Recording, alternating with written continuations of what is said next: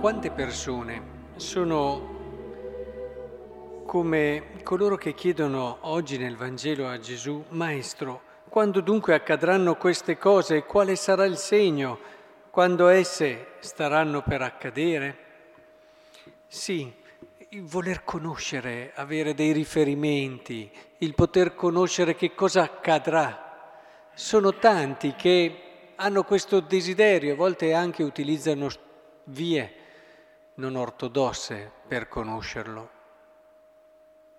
Ma che cosa vuol dire questo? Il Vangelo è molto chiaro. Alla fine Gesù dice guarda che non lo saprai mai, anzi ci saranno cose che ti sembrerà che ti dicono quello, ma non è lì, non è lì. Come a dire, non è questo l'atteggiamento giusto, non devi affrontare la vita, ma se sapessi ma cosa accadrà e dopo, se sapessi farei le scelte migliori, ma non è proprio così. Sapete, chi ha molto desiderio di conoscere tutte queste cose, questi misteri strani, questo futuro, chi vive male il presente. Anzi, chi non lo vive affatto, mi viene da dire. Chi non segue il Vangelo che ti insegna a vivere l'oggi e a viverlo nel modo più bello e pieno. Attenzione però, eh, ci sono due atteggiamenti che possono sembrare simili ma sono diametralmente opposti. Il carpe diem, vivi l'attimo, e il vivere l'oggi del Vangelo. Perché dico che sono opposti? Perché il carpe diem è tutt'altro che una vita piena. Il carpe diem si distacca dal reale, soprattutto il carpe diem può stare in piedi, se così si può dire, perché dimentica il passato e non pensa al futuro.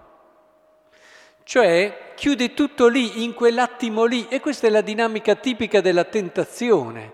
Il diavolo ci stringe lì, non ci fa pensare a quello che è stato, non ci fa pensare a quello che sarà come conseguenza del nostro atto, ma siamo solo lì, solo lì. Un classico esempio eh, di, di, tentazione di questo tipo, di carpe diem, è ad esempio vivere in modo irresponsabile una relazione extraconiugale. In quel momento lì un'avventura, meglio ancora, perché il carpe diem non è neanche una relazione, è un'avventura. Ti capita l'occasione lo fai. Non pensi al passato, certo. Vuoi che stia a pensare a mia moglie o mio marito e tutto quello che ci siamo impegnati a fare? Non pensi al futuro, a quelle che sono le conseguenze di un atto come questo che ti spacca dentro e ti rende incapace di guardare con gli stessi occhi tua moglie e i tuoi figli.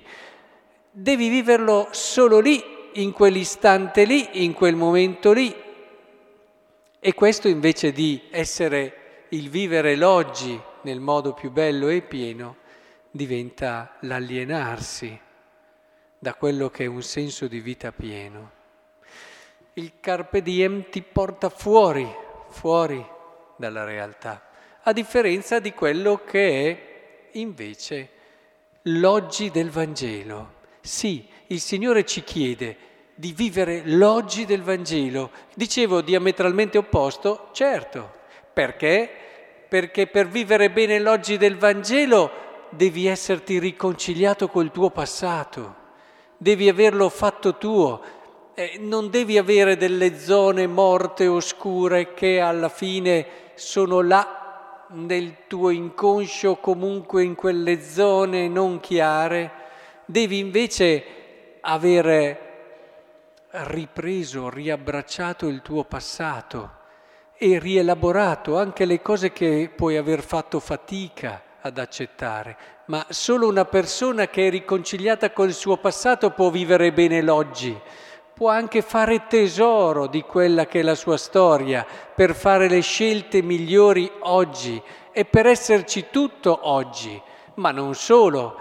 L'oggi del Vangelo ti impone anche di vivere con una speranza, ecco il futuro, una speranza che va oltre all'attimo che stai vivendo, una speranza che diventa luce, che diventa forza, che diventa energia. Sapete che la speranza, come ci dicono i grandi santi, è la, il vento che spinge avanti la vela eh, di una imbarcazione, come la, la, quella che fa andare, perché è la speranza che ti spinge avanti in tante situazioni e che ti aiuta ad arrivare a delle motivazioni che ti aprono ad un futuro promettente.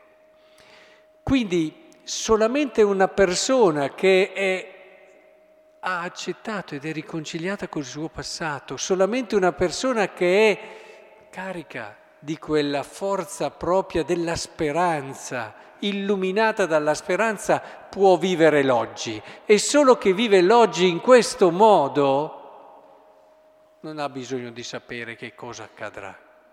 Ma non c'è mica bisogno, perché vive già, ha già quello di cui il suo cuore ha bisogno, si sta già consegnando, sta già vivendo nel modo più vero e più bello la sua esistenza.